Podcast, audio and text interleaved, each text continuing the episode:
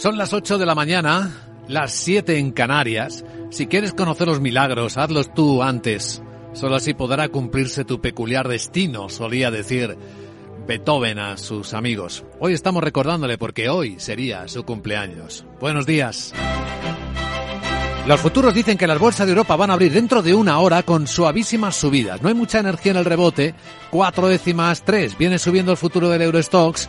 Está en 3.852. El del IBEX empieza a moverse ahora mismo con una subida de 20 puntitos, tres décimas, en 8.204. El americano no acompaña mucho, apenas una décima sube el SP, está en 3.931. Todavía le pesa la contracción de las ventas minoristas de ayer en Estados Unidos, que a muchos ido pensar que la recesión estaba ahí más cerca, más dentro de lo que se temían, y muchos culpan a la Fed por subir los tipos de interés agresivamente. En Europa lo hizo el Banco Central Europeo y el mensaje en el que insiste la presidenta del BCE, Christine Lagarde, es... Particular, en particular, consideramos que los tipos de interés aún tendrán que aumentar significativamente a un ritmo constante para alcanzar niveles que sean lo suficientemente restrictivos para garantizar un regreso oportuno de la inflación a nuestro objetivo a mediano plazo del 2%.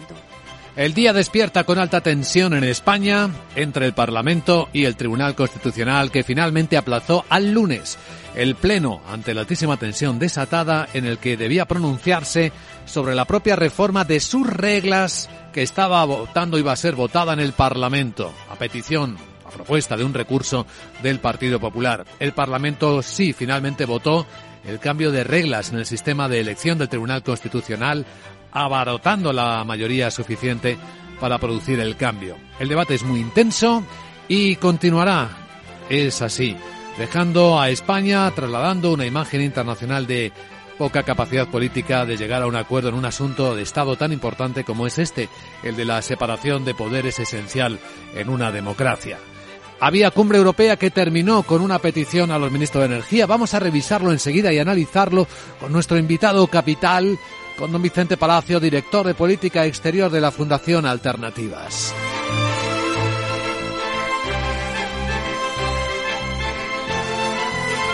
Capital, la Bolsa y la Vida, con Luis Vicente Muñoz.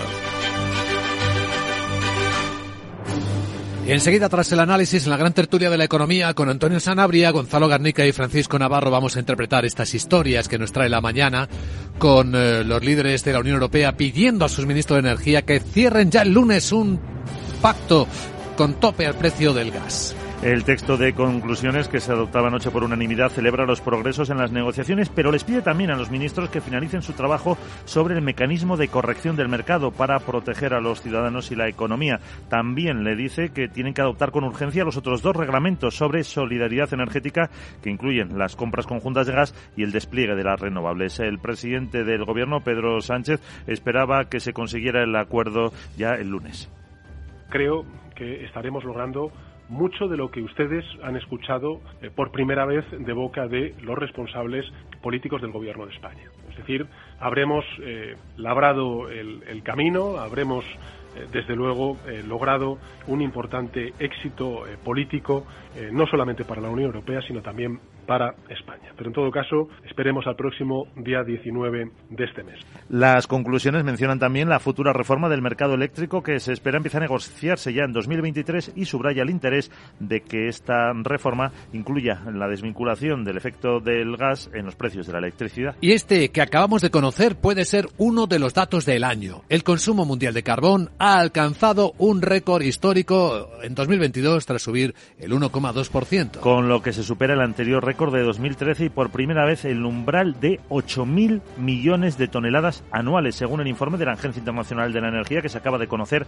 El carbón es y va a seguir siendo a corto y medio plazo el principal contribuyente a las emisiones de efecto invernadero. La agencia calcula que la demanda se mantendrá en este nivel hasta 2025 y es que el recorte en los mercados más maduros como Europa y Estados Unidos se va a ver compensado por el incremento de consumo en los países asiáticos emergentes. Pero la clave es China el país que más carbón utiliza, el 53% del total mundial. Pues los precios siguen estables en el petróleo e incluso cerca de los mínimos del año. Según estamos viendo en las pantallas de XTV, barril West Texas americano 76 dólares ahora mismo y Brent del Mar del Norte en Londres 81 dólares 20 centavos ahora mismo, justo horas después de que el presidente López considerara criminal pedirle a los países de África que dejen de explotar petróleo. Así lo ha dicho que también es ministro de Hidrocarburos de Guinea Ecuatorial, Gabriel Obiang Lima.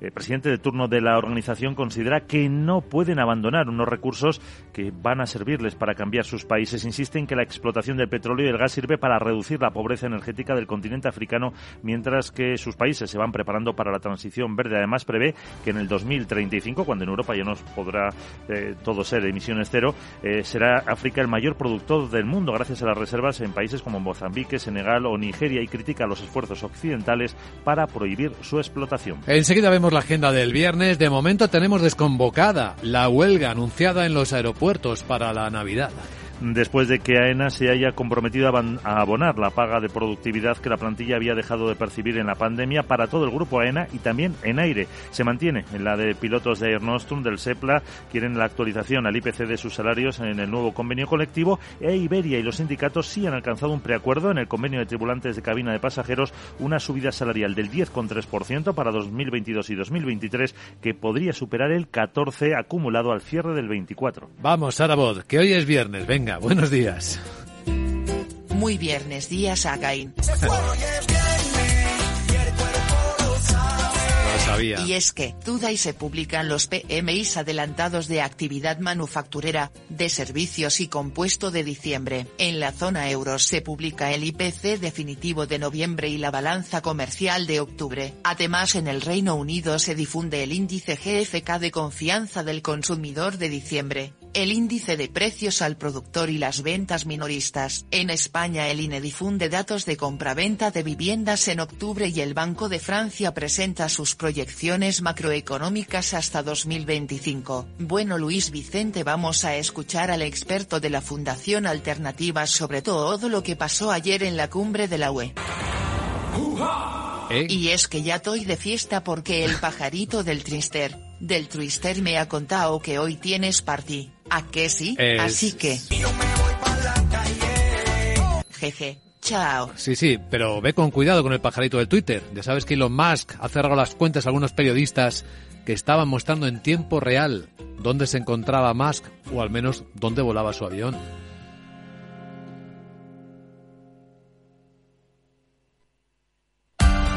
Capital Radio. Escucha lo que viene. MSX International, empresa de automoción y movilidad, les ofrece la información del tráfico. En conexión con la DGT, Alba Aris, buenos días. Buenos días. En estos momentos estamos pendientes de un siniestro en Sevilla, de entrada por la 49 en Camas. También complicadas las entradas a Madrid, especialmente la 5 en Arroyo Molinos y la 4 en Butarque. También tráfico irregular en Barcelona, de entrada por la 2 en San Jan de Espí y de salida por la C58 en Sabadell y en Moncada. En Valencia, complicaciones en la P7 en Vétera, sentido Paterna. También en Málaga, en la 7 en Rincón de la Victoria, de entrada a la capital malagueña. Y en Cantabria, en la 8 en Santullán dirección Vizcaya. Y por último, atención, porque los bancos de niebla podrían llegar a dificultar la visibilidad en Girona, en Lugo y en el norte de la Comunidad de Madrid, por lo que les pedimos que moderen la velocidad.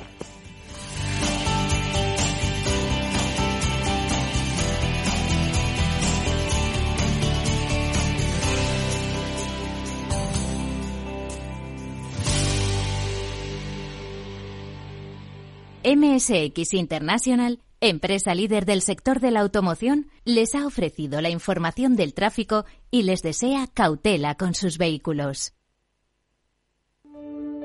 En tiempos de incertidumbre, nuestra fortaleza es la estabilidad.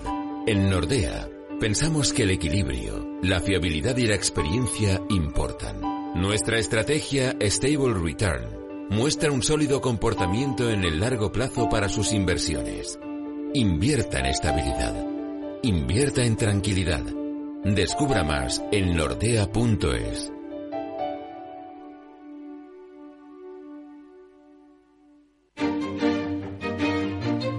Valor Salud. Tiempo de salud. Su actualidad, sus personas, sus empresas. Todos los viernes a las 10 de la mañana en Capital Radio, con Francisco García Cabello.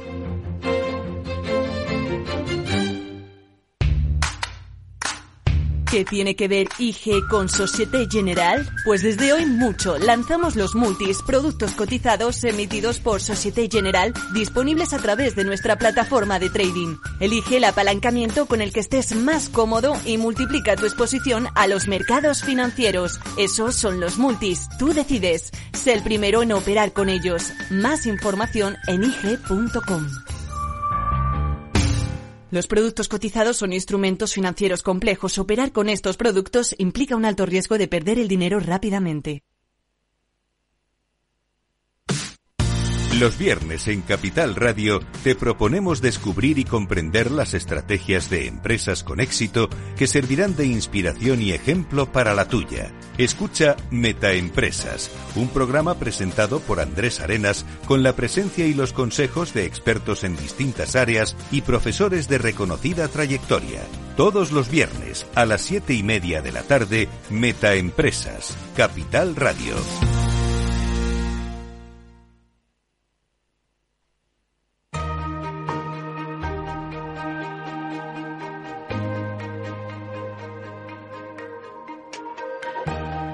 Entrevista capital. Luis Vicente Muñoz. En clave europea vamos a analizar cuánto ha dado de sí la última cumbre del año de los líderes europeos, dónde están los avances, dónde han avanzado algo en los temas cruciales y dónde están los atascos. Y vamos a hacerlo con un gran observador, prestigioso observador de la política exterior, dirige de hecho política exterior de la Fundación Alternativas, don Vicente Palacio. ¿Cómo estás, Vicente? Muy buenos días. Hola, ¿qué tal? ¿Cómo estáis? Pues encantados de, saludarte y pedirte ayuda en la interpretación de lo que hemos visto en la última cumbre europea. ¿Qué sensaciones o qué percepciones tienes? ¿Cómo ves de cerca el acuerdo sobre uno de los temas que parece más urgente, que es la reforma del mercado energético europeo? Bueno, pues sí, como decías, eh, ha sido una cumbre de balance final, ¿no? De año, de un año bastante movidito, en el que efectivamente, bueno, pues han surgido en esta última cumbre, pues temas que están sin resolver, pero sobre los que se lleva hecho muchísimo trabajo ya, ¿no? Muy, mucho avanzado. Entonces, eh, es verdad que el tema de la energía, en el que, bueno, pues han coincidido todos los primeros ministros que, que, bueno, pues ya, ya es hora de ponerle una solución porque se lleva, por decirlo de alguna manera, ¿no? Eh, mareando la perdiz durante meses y meses con el único resultado hasta ahora de la llamada excepción ibérica, ¿no? que consiguieron España y Portugal, pero que no ha dado más de sí a nivel europeo. Ahora, bueno, pues la pelota se ha echado hacia adelante, ¿no? Se ha una patada hacia adelante hacia el próximo lunes, hacia el 19 y, bueno, a ver si los eh, ministros de energía pues llegan a una solución técnica que eh, ya pues mm, digamos pues satisfaga a todos. Eh, es difícil porque, bueno, en cualquier caso, pues siguen las mm, visiones un poco enconadas. sobre todo, como sabemos, los alemanes, Scholz y los holandeses, que son los que fijan el mercado de referencia, ¿no? En, el mercado eléctrico, pues pues no, no están muy por la labor de, meter un, tope al, al, precio del gas. Tienen miedo de, que esto genere eh, fallos en el suministro, o sea, que, otros exportadores pues eh, emigren a otros mercados, a otros, a otros clientes. Y, también, bueno, pues ya el Banco Central Europeo con la GAR eh, ya ha dicho repetidamente que, que, bueno, pues que un tope muy rígido a, a estas, al gas en origen pues podría crear eh, turbulencias financieras. Eh, bueno, hay, hay muchas disquisiciones de tipo técnico importantes eh, frente a las que países del sur como España, Italia, Francia, bueno, mm, hay casi, casi, casi 15, creo, países, 14 o 15 países que, sobre todo los del centro-sur, pues que están, que, se oponen a, a, estas, a estas resistencias alemanas y, y, quieren, bueno, pues fijar ya ese tope. Vamos a ver qué pasa. Ese ha sido un frente importante. Hay otros dos frentes importantes que son Ucrania y, bueno, las relaciones con Estados Unidos a nivel comercial, si queréis, eh, podemos hablar de ello también. Sí, porque ese es un tema importante. Hubo un viaje de Manuel Macron un viaje oficial a Estados Unidos que pareció desbloquear o al menos abrir la perspectiva de que se podría reformar la ley antiinflacionista del gobierno de los Estados Unidos que parecía hacer bastante daño directo a las empresas europeas. Pero la respuesta europea parece que está solo en la sala de trabajo todavía, ¿no? Sí, absolutamente. De hecho, las eh, conclusiones eh, ya publicadas ayer noche, pues lo que simplemente lo que recogen es que ha habido un debate estratégico entre los líderes europeos acerca de las relaciones transatlánticas y, como dices Vicente, pues en, torno a, la ley de reducción de la inflación que fue aprobada en el Congreso en agosto pasado, en agosto de este año, eh, con mucho esfuerzo de, Biden, pero que tuvo un gran apoyo bipartisano en, Estados Unidos, porque se entiende que, bueno, pues en este momento de, competición global con China, pues Estados Unidos tiene que dar ese paso adelante, eh, ese leap forward eh, que dicen los, los chinos, pues para mm, proteger su, industria y, lanzar una política industrial muy potente y tecnológica pues que le sitúe a la, a la carrera, a, la cabeza de la carrera comercial, económica y tecnológica frente a China. Ahí Europa se ve un poco atrapada porque, claro, eh, no tiene todavía la capacidad regulatoria homologada eh, y simplificada posible como para mm, llevar a cabo esto. Entonces, esto es lo que se está trabajando, esto es lo que se ha hablado, esto es lo que efectivamente, como decías, Macron, eh, pues tienen, sobre todo, tienen la cabeza eh, esta es la queja que le transmitió en su reciente viaje a Washington y ahí es donde ahí es donde están y desde luego también pues claro cómo eh, cómo em, y esa es la cuestión mm, cómo dar también el salto adelante en energías renovables en esa inversión masiva eh, que equipare esos decenas de miles de millones de dólares pues que se van a invertir en, en, en Estados Unidos en, la, la, industria norteamericana en, bueno pues en el coche eléctrico en, la solar, la eólica, bueno, una serie de, tecnologías punta eh, que en las que Europa pues tiene que despertar. Y ahí pues tampoco tenemos todavía esos mecanismos conjuntos que, aseguren esas inversiones masivas y ese y esa transición eh, tanto ecológica como digital. Ese es el lenguaje que se está empleando en Europa y bueno ahora falta un poquito la, la voluntad y la forma de articularlo. Se han propuesto hablar de ello a partir de enero del 23 eh, están hablando de bueno pues que el Consejo eh, bueno pues eh, eh pida a la, comisión eh, pues que o encarga a la comisión un estudio de este tipo un estudio de, de, bueno de ver cómo se hace todo eso y eso está a partir de enero de 23 pues ya eh, pues en camino. Hay algunas debilidades que se ponen de manifiesto. No sé hasta qué punto ha tocado el corazón este caso de supuesta corrupción que se está investigando en el Europarlamento, en el corazón de una de las instituciones europeas. ¿no? Esto está incrementando un poco la, inseguridad ¿no? sobre el control de las instituciones europeas, la credibilidad, en definitiva.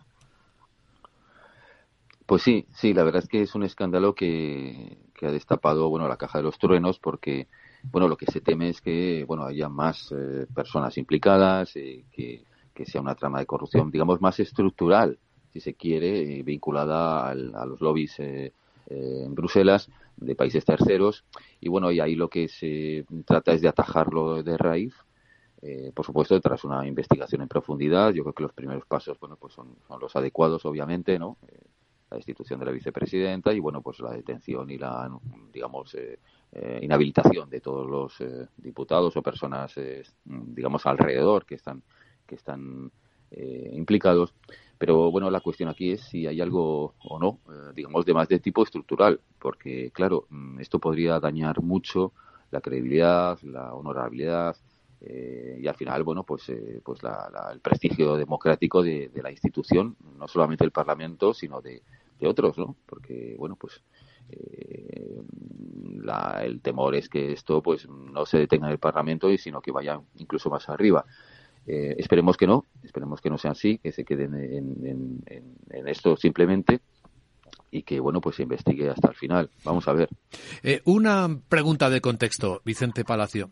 ¿Quién está liderando Europa ahora? ¿Qué pasó del eje franco-alemán? ¿Dónde están los líderes? ¿Cómo se, ¿Cuáles son las fuerzas que ahora pueden tener mayor valor en Europa? Pues yo la verdad es que por eliminación eh, y también por voluntad propia diría que uno de los que están empujando más activamente en, los cambios y bueno eso tiene que ver con desde luego con el mercado eléctrico con el mercado energético en general no eh, con los precios eh, en fin bueno pues con, con la idea de solidaridad europea ¿no? y también incluso de solidaridad respecto a países terceros, como se ha visto en las, las medidas que se han tomado con Ucrania, ¿no? El, digamos, el, esta idea de, satisfacer al sur global, a los países más necesitados de, de seguridad alimentaria, de, la provisión de grano y de fertilizantes. Esto también estaba en, las conclusiones de ayer. Eh, bueno, en un montón de temas, eh, también en, la, mayor integración económica ¿no? y bancaria, en fin. Bueno, hay una serie, y, pues, por supuesto los fondos, los fondos de recuperación en los que también España, el gobierno español ha estado implicado. Yo diría que, el, propio presidente español, Pedro Sánchez, es bastante, bueno, está bastante ahí en la línea de los, de los punteros, ¿no? de la, de la vanguardia.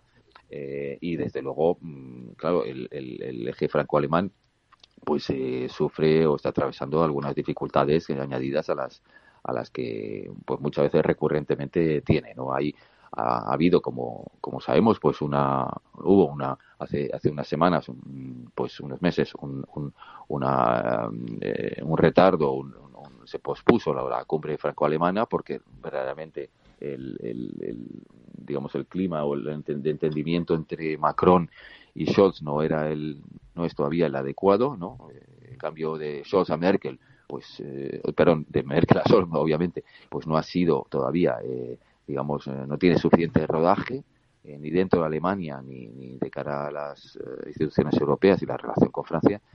Y, y, bueno y hay desacuerdos tanto en el tema de la energía bueno como el tema de la defensa eh, han surgido roces también en el tema de las ayudas públicas a la industria. Los alemanes van a inyectar, eh, bueno, con ese anuncio de 200.000 millones en, la industria alemana, eh, que pondría, bueno, pues un poco en dificultades la idea del mercado único ¿no? europeo.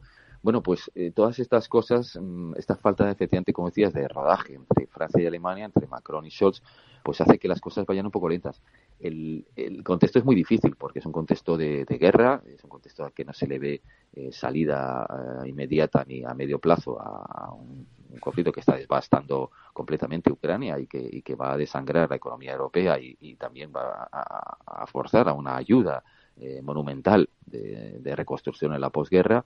Y ahí pues Europa no sabemos todavía cómo vamos a salir de ahí las economías. O sea hay una incertidumbre máxima y esa incertidumbre máxima hace que bueno pues los liderazgos un poco bueno pues se hagan un poco más difíciles así que yo te diría que, bueno España está ahí en cabeza eso está eso es una buena noticia eh, pero que desde luego mm, ni, ni, Francia ni Alemania están todavía eh, digamos a la altura de los de los retos eh, que, que, tenemos por delante ¿no? La visión sobre el escenario europeo de don Vicente Palacio, director de Política Exterior de la Fundación Alternativas. Gracias, Vicente. Deseamos un buen día. Igual, muchas gracias.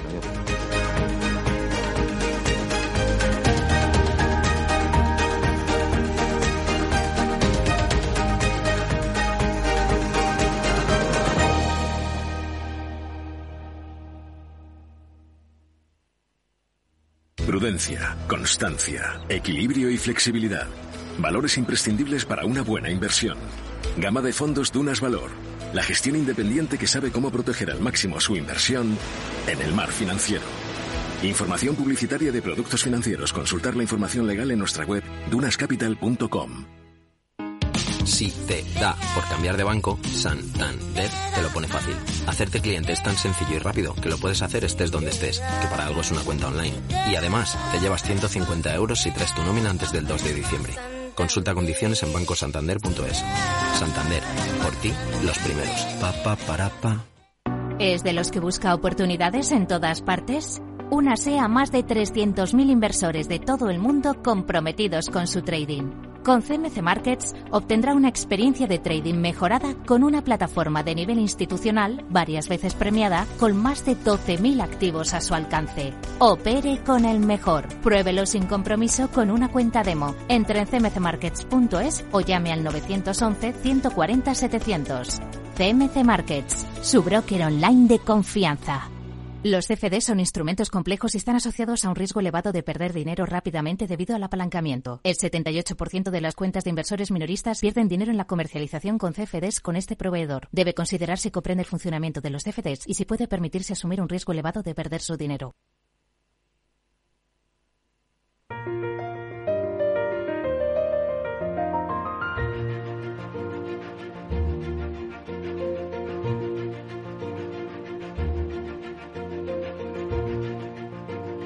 En Capital Radio comienza la gran tertulia de la economía con Luis Vicente Muñoz.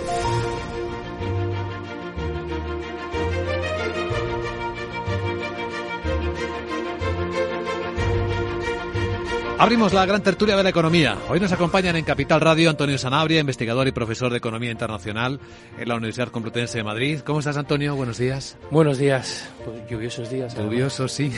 Inestables días. Inestables. En muchos términos, ¿verdad?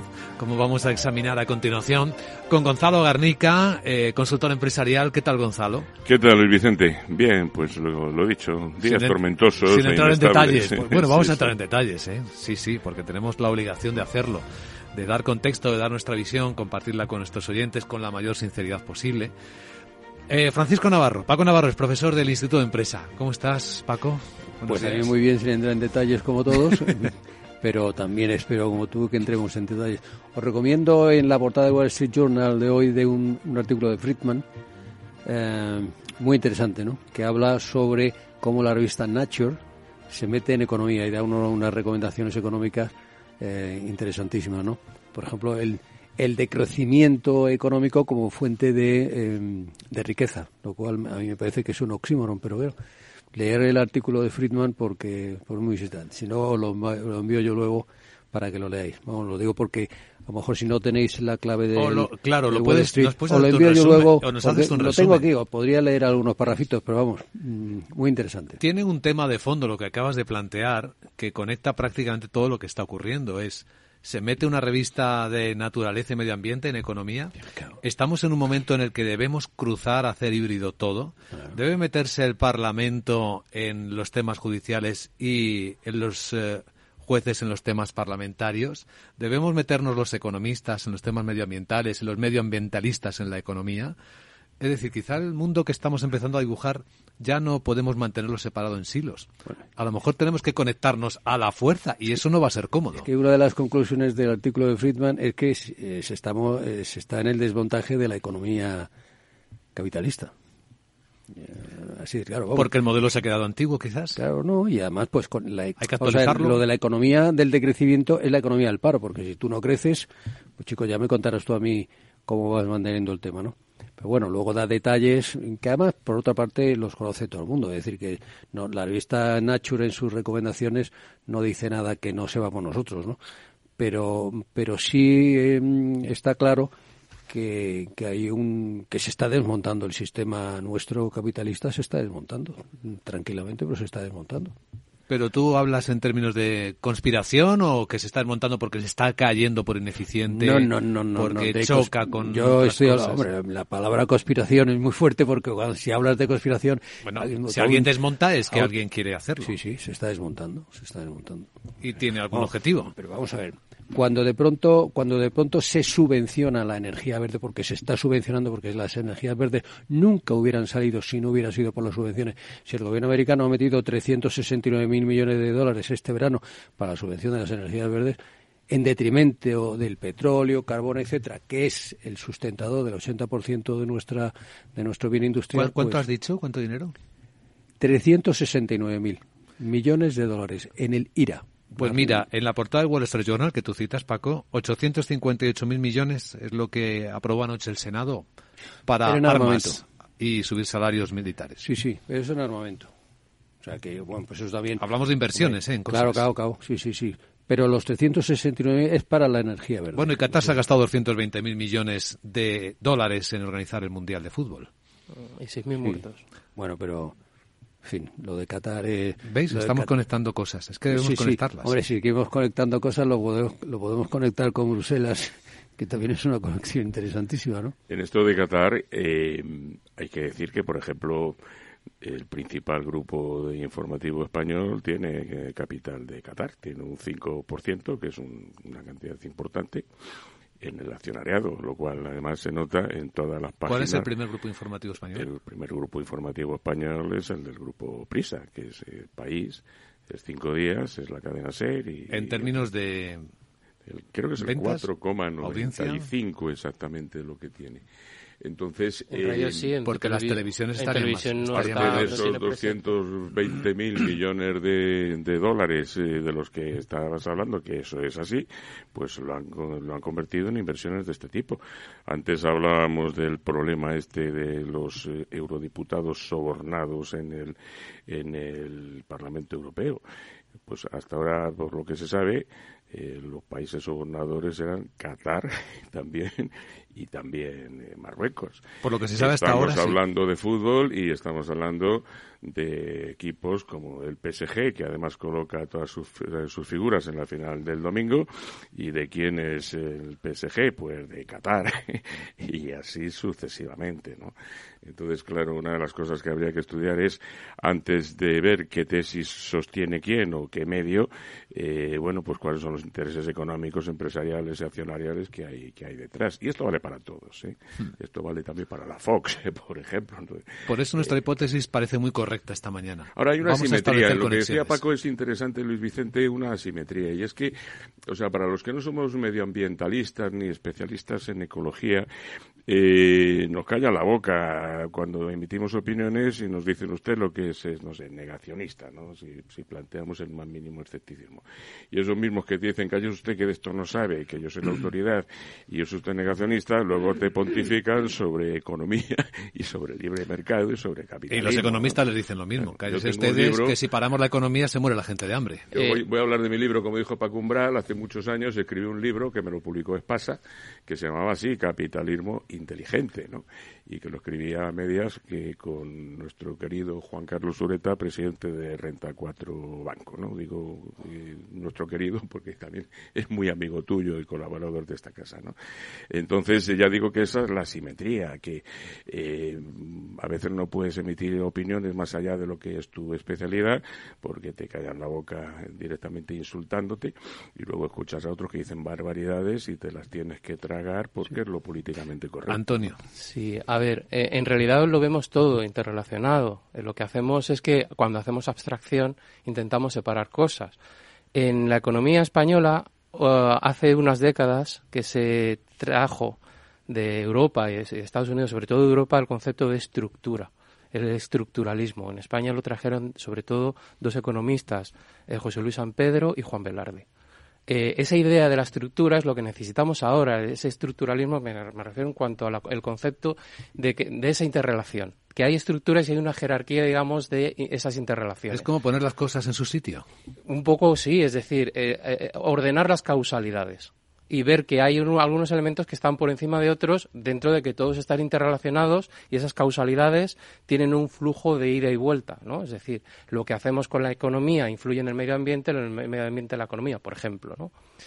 Tenemos que tener en cuenta que la situación actual, me voy a leer el artículo de Friedman porque, porque apunta muy interesante comparto el escepticismo con el concepto de crecimiento que creo que suele partir, no sé si es el hecho en este caso, por no lo leído, de un concepto erróneo de lo que es el PIB muchas veces, ¿no? Con los partidarios del decrecimiento suelen interpretar mal lo que es lo que es el lo que es el PIB. Otra cosa es que el PIB pueda seguir funcionando en el, futuro como fuente de como indicador de, económico, pero eso es al margen. Ahora, cuando nosotros hablamos del tema de la economía y el medio ambiente, claro, el problema es que la economía esto los clásicos lo manejaban muy bien y, la economía ha ido poco a poco abandonando eso, sobre todo la escuela neoclásica ha ido poco a poco abandonando esa cuestión.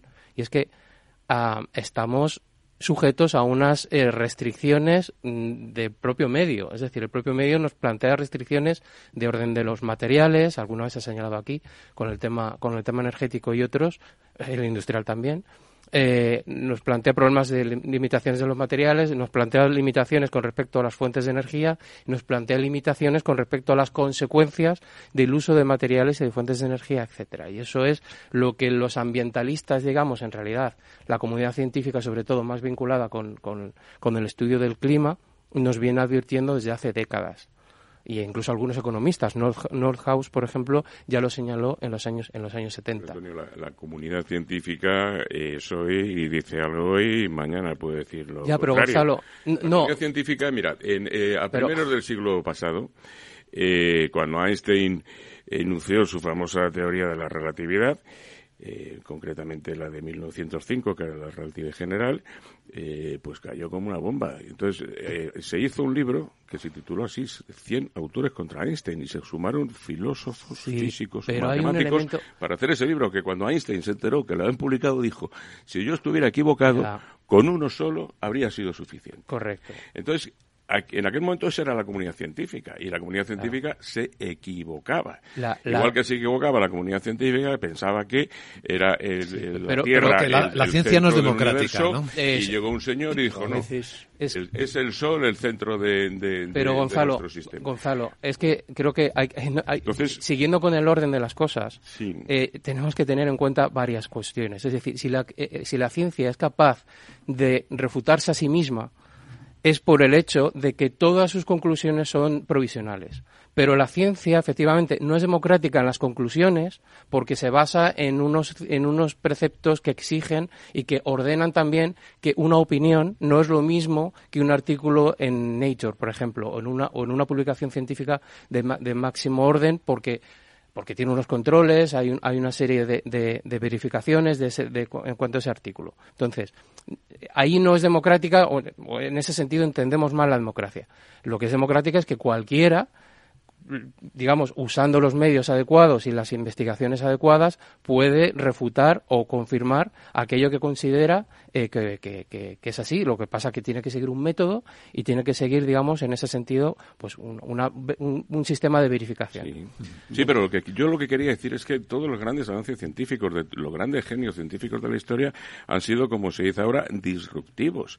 Y lo fue Galileo, y lo fue Hatton, que dijo que los continentes se movían y lo fue eh, eh, Darwin cuando dijo que enunció el asunto de la evolución de las especies y lo fue Newton y lo fue por supuesto Einstein. Y no solamente fueron en contra de lo que se opinaba generalmente no por los analfabetos o por la gente que no supiera que esto ni, se enteraban de que iban estos debates sino de la gente más culta de cada una de esas sociedades. Pero en el tema en el tema que se en el tema que se cita el problema es que en el tema que se cita estoy de acuerdo exactamente con no pero es que no es una cuestión de estar de acuerdo no en el tema que se cita lo que dice la comunidad científica y porque no hay ninguna evidencia al contrario ni ningún paper que se pueda equiparar a los que sí que dicen esto es que hay un problema de cambio climático y un, problema de cambio climático de origen antropológico y de origen de origen humano. Y de modelo económico. y que es lo que planteaba Paco y eh, vinculado a eso hay tres cuestiones. hay cambio climático sí. interesantísimo diálogo entre estos dos caballeros en el que me gustaría participar, si queréis. Muchísimas gracias, muy amable. Eh, vamos a ver, hay una cuestión, es decir, eh, cuando de pronto te dicen, hombre, es que los científicos están diciendo esto y esto, claro, tú dices, bueno, yo no soy un científico y entonces, pues, ¿cuáles son los efectos del cambio climático? Una pequeña cuña publicitaria. ¿El cambio climático está afectando de la misma manera al hemisferio norte que al hemisferio sur? Primera pregunta, porque aquí hablamos de cambio climático para todo everybody. ¿Y no es así? Y no es así. Si no, puedes mirar las temperaturas que tienes en el, en polares me parece que van derritiéndose, ¿no? Al mismo tiempo. Pero fijaos una cosa, eso es, pero eso es un apunte, porque aquí yo también me metería en un terreno en el que yo no soy científico. Estamos por debajo de esa calidad, sí. Pero vamos a ver, si de verdad ese cambio climático es tan terrorífico y nos va a matar a todos, hay que decirle al señor Scholz, oiga, ¿cómo ha firmado usted un acuerdo con Qatar de 15 años para que le provea de gas natural? ¿No se ha dado cuenta usted que en 15 años ya estaremos muertos por el CO2? Es decir, vamos a ver, la industria alemana necesita gas natural y el señor Scholz se ha ido a Qatar a negociar. Ojo, ese contrato empieza a funcionar en el año 2006 y son 15 años, o sea, hasta el 41. O sea, que usted hasta el 41 se fuma un puro con el CO2, ¿me lo quiere explicar? Es decir, por un lado decimos unas cosas y por otro lado hacemos otras cosas que son absolutamente contradictorias. Bueno, esta mañana la Agencia Internacional de la Energía ha publicado su informe para darnos un dato a todos, a la humanidad. Batimos el récord mundial de consumo de carbón este año. Y el año que viene volveremos a batirlo, si nada cambia, advierte. Seguimos en un instante. Desde hace más de 75 años nos preocupamos por todo lo que tiene valor en tu vida. Ahora, en Caser Asesores Financieros, también cuidamos de tus intereses. Te ofrecemos un asesoramiento diferencial e independiente para que alcances tus objetivos de inversión. Caser Asesores Financieros, seguros de tu inversión. Contacta con nosotros en info arroba caserasesoresfinancieros.es o en el 91 762 3442.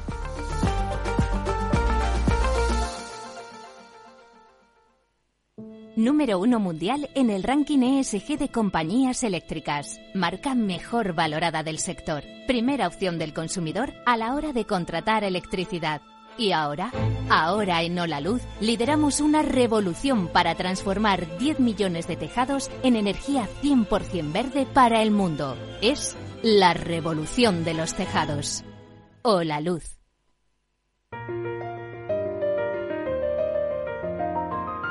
Aprovecho para adelantaros cómo vienen las bolsas de Europa este viernes. Según veo en las pantallas, con una subida suave de dos décimas el futuro del Eurostox y de dos también el IBEX en los 8.198. El futuro del mercado americano.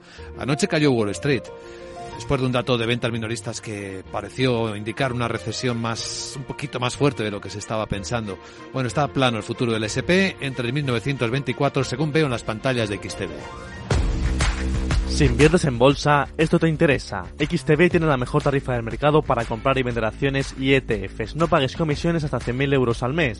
Si inviertes en bolsa o quieres empezar, más sencillo e imposible. Entras en xtb.com, abres una cuenta online y en menos de 5 minutos compra y vende acciones sin comisiones. Además, te atendemos 24 horas al día. ¿A qué esperas? Más de 500.000 clientes ya confían en xtb.com. Un broker, muchas posibilidades. xtb.com.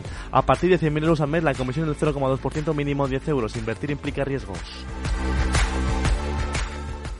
La gran tertulia de la economía sigue aquí en Capital Radio con eh, Gonzalo Garnica, con Francisco Navarro y con eh, Antonio Sanabria. Y Francisco Navarro estaba enseñando un gráfico a nuestros contertulios que yo no sé qué es. ¿Qué les estabas enseñando, Paco? El artículo del Wall Street Journal, ¿no? En eh, lo que nos recomendabas leer esta mañana al señor Friedman. el de crecimiento es tan malo bueno, como suena. Yo os voy a proponer otra cosa. Capital Radio os va a proponer otra cosa. En un flash, porque nos quedan unos minutitos de tertulia, Laura Blanco, que se ha leído los datos de la balanza comercial española, os va a trasladar una pregunta y reflexión, porque lo mismo, estamos viendo una transformación dentro de la economía española que no estamos percibiendo adecuadamente, ¿verdad, Laura? Estabais hablando de la energía, del uso del carbón. Estamos en plena crisis energética y la crisis energética que vive Centro Europa y el este de Europa está teniendo consecuencias. Hay una que es el encarecimiento de la fabricación de los productos en el centro de Europa y en el este de Europa. Os hago un planteamiento. ¿Podría estar beneficiándose la industria exportadora española de esos mayores costes que tienen sus competidores en la eurozona, donde competimos a igualdad de condiciones en el cambio divisa y lo que prima es una mezcla entre la calidad y el coste de producción.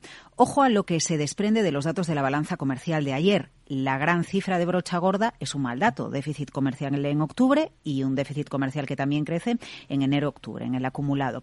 En el mes de octubre, nos vamos al mes concreto, exportaciones españolas se disparan más de un 15%. La economía española por excel, la, la economía exportadora por excelencia en Europa es Alemania y allí las exportaciones están creciendo a un ritmo inferior al 10%. Nos vamos a lo que exportamos. Tradicionalmente era la industria auxiliar de automoción y también el refino, la química, pero ahora el segundo elemento que más exportamos es bienes de equipo. Y aquí se incluye la maquinaria, no solo en porcentaje, sino en el incremento.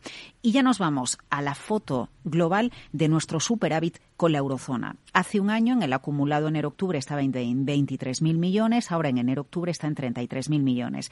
Empiezan a producirse algunas lecturas que dicen el producto que se exporta desde España como es maquinaria, como por ejemplo son medicamentos, está ganando cuota de mercado en Europa de la mano de la mayor competitividad que registra frente a otros productos fabricados en el este y en el centro de Europa. Coyunturalmente, podría ser un cambio estructural por la ventaja que tiene España a la hora de, bueno, pues regasificar, a la hora de apostar por el hidrógeno verde o a la hora de poder producir, también es el hidrógeno verde renovable a menor coste?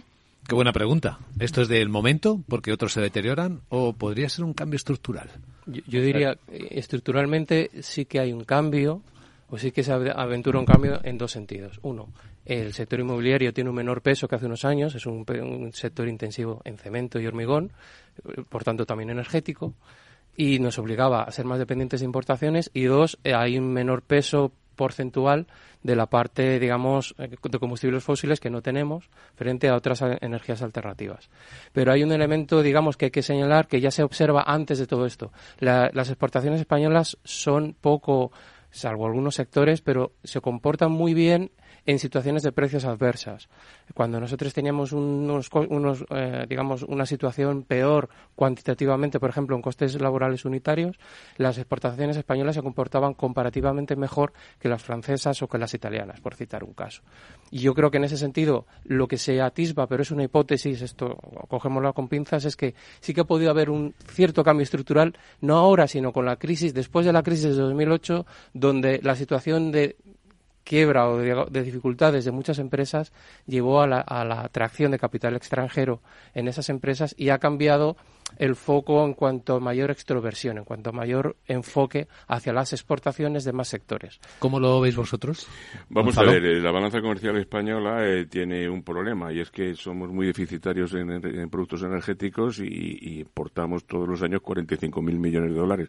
Si no fuera por eso, nos salíamos, eh, tendríamos una balanza comercial absolutamente superavitaria. Después, la balanza por cuenta corriente, como entra en los ingresos, que habitualmente no producen 100 millones de turistas que que vienen aquí, pues ya, pues eh, estupendo, ¿no? Y luego en cuanto a déficits, el déficit gordo no lo tenemos con, con, la Unión Europea, lo tenemos con China, donde, bueno, pues les compramos 30.000 millones de dólares al año, grosso modo, y les vendemos los 11.000 millones, tenemos 19.000 millones de, déficit, ¿no? Eh, ¿Cuál es mi opinión? Mi opinión es que cada vez que vienen mal dadas, las exportaciones españolas crecen mucho porque vendemos fuera, pero vendemos a pérdidas. Esto significa que, bueno, pues que limpiamos muchas veces los stocks de las fábricas que no han tenido salida en el mercado nacional y lo vendemos por ahí fuera al precio que nos quieran dar. Y me da igual que sea vino a, a 50 céntimos el litro que puertas de, para, la, para la construcción de viviendas o ventanas o material cerámico o bienes de equipo o cualquier otra cosa. Entonces creo que se está reproduciendo otra vez ese fenómeno de que crecen las exportaciones, hacen muy bien los empresarios en intentar sacar fuera pues lo que no consiguen vender aquí. Pero cuidado, porque venden a pérdidas. Paco Navarro. Vamos a ver. Grosso modo. ¿eh?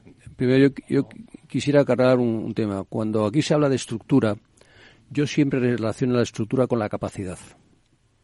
Porque hablar de estructura y no hablar de capacidad es dejar una cosa en el aire. Usted la estructura la quiere para montar una capacidad y la capacidad usted la pone para venderla. Por tanto, primer tema, cuando hablemos de estructura, cuando dice hay que hacer reformas estructurales, por lo tanto usted lo que me debería estar diciendo es que hay que hacer reformas de capacidad para vender mejor. Capacidad productiva, ¿no? Claro, Que eso incluye la instalación y la capacidad productiva, pero para venderse. Es decir, no capacidad productiva que luego no se vende, no. Capacidad productiva para venderse. Punto uno. La capacidad productiva para venderse, es decir, la capacidad de producción práctica está relacionada estrechamente con la tasa horaria. Y la tasa horaria está relacionada con la competitividad. Es decir, cuando tú ves, la industria del automóvil es una industria competitiva por excelencia. Y fundamentalmente cuando la Ford se plantea entre hacer un coche en Alemania o hacerlo en España, lo que está mirando básicamente es la tasa horaria. ¿Por qué? Pues porque la estructura productiva de la Ford en Alemania es la misma. Es decir, los procesos de fabricación, los just-in-time son iguales aquí, allí. La tecnología es la misma. La tecnología es lo mismo. Lo que pasa es que la tasa horaria no es lo mismo. Eso es por un lado. Claro, tú llegas a una capacidad de producción práctica que es la máxima en tus mejores condiciones de eficiencia cuando eres eficiente. Y la eficiencia está relacionada con la productividad. La productividad es el output entre el input. Y el output hay que venderlo también. Es decir, todo ese mundo está relacionado. Por lo tanto, aquí cuando estamos hablando de exportaciones, estamos hablando de productos que estamos vendiendo en el exterior, no a pérdida, porque claro, si las estamos vendiendo a pérdidas, ahí no juego. Es decir, ahí estamos hablando de una exportación, pero que en el fondo es pan para hoy y hambre para mañana. ¿Tenemos arreglado todo este tema, toda la cadena, toda esta secuencia? Es decir, realmente cuando aquí hablamos de cambios estructurales, realmente estamos hablando de aumentar nuestra capacidad de producción práctica para ser vendida, estamos mejorando nuestras tasas horarias, estamos mejorando nuestras eficiencias y estamos mejorando nuestra productividad. Buen apunte.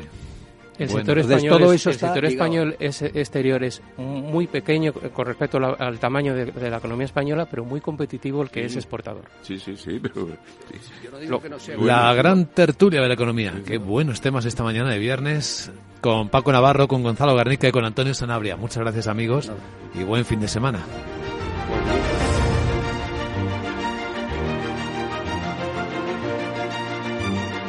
La gran tertulia de la economía, solo en Capital Radio.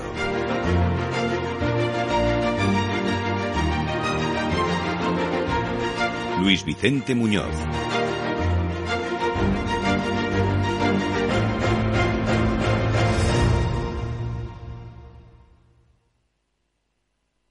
Hola familia, que ya tenemos fibra en el pueblo. Así que estas navidades, pues podríais venir con los niños a pasarlas con nosotros mientras teletrabajáis si queréis. Venga, que a vuestra madre y a mí nos hace mucha ilusión. En Telefónica acercamos toda nuestra tecnología para que sigamos disfrutando de la mayor red de fibra y así todos tengamos más oportunidades. Telefónica, cuanto más cerca estemos, más lejos llegaremos. Hoy en día encontrar la herramienta que pueda resistir el paso del tiempo es fundamental en la renta fija. Es por eso que MFS Investment Management adopta un enfoque Active 360. Visite mfs.com barra Active 360. ¿Te interesa la bolsa? Invierte en acciones y fondos cotizados sin comisiones hasta 100.000 euros al mes. ¿Has oído bien? Sin comisiones. Más de 550.000 clientes ya confían en XTB. Abre tu cuenta totalmente online. Un broker, muchas posibilidades. XTB.com. A partir de 100.000 euros al mes, comisión del 0,2%, mínimo 10 euros. Invertir implica riesgos.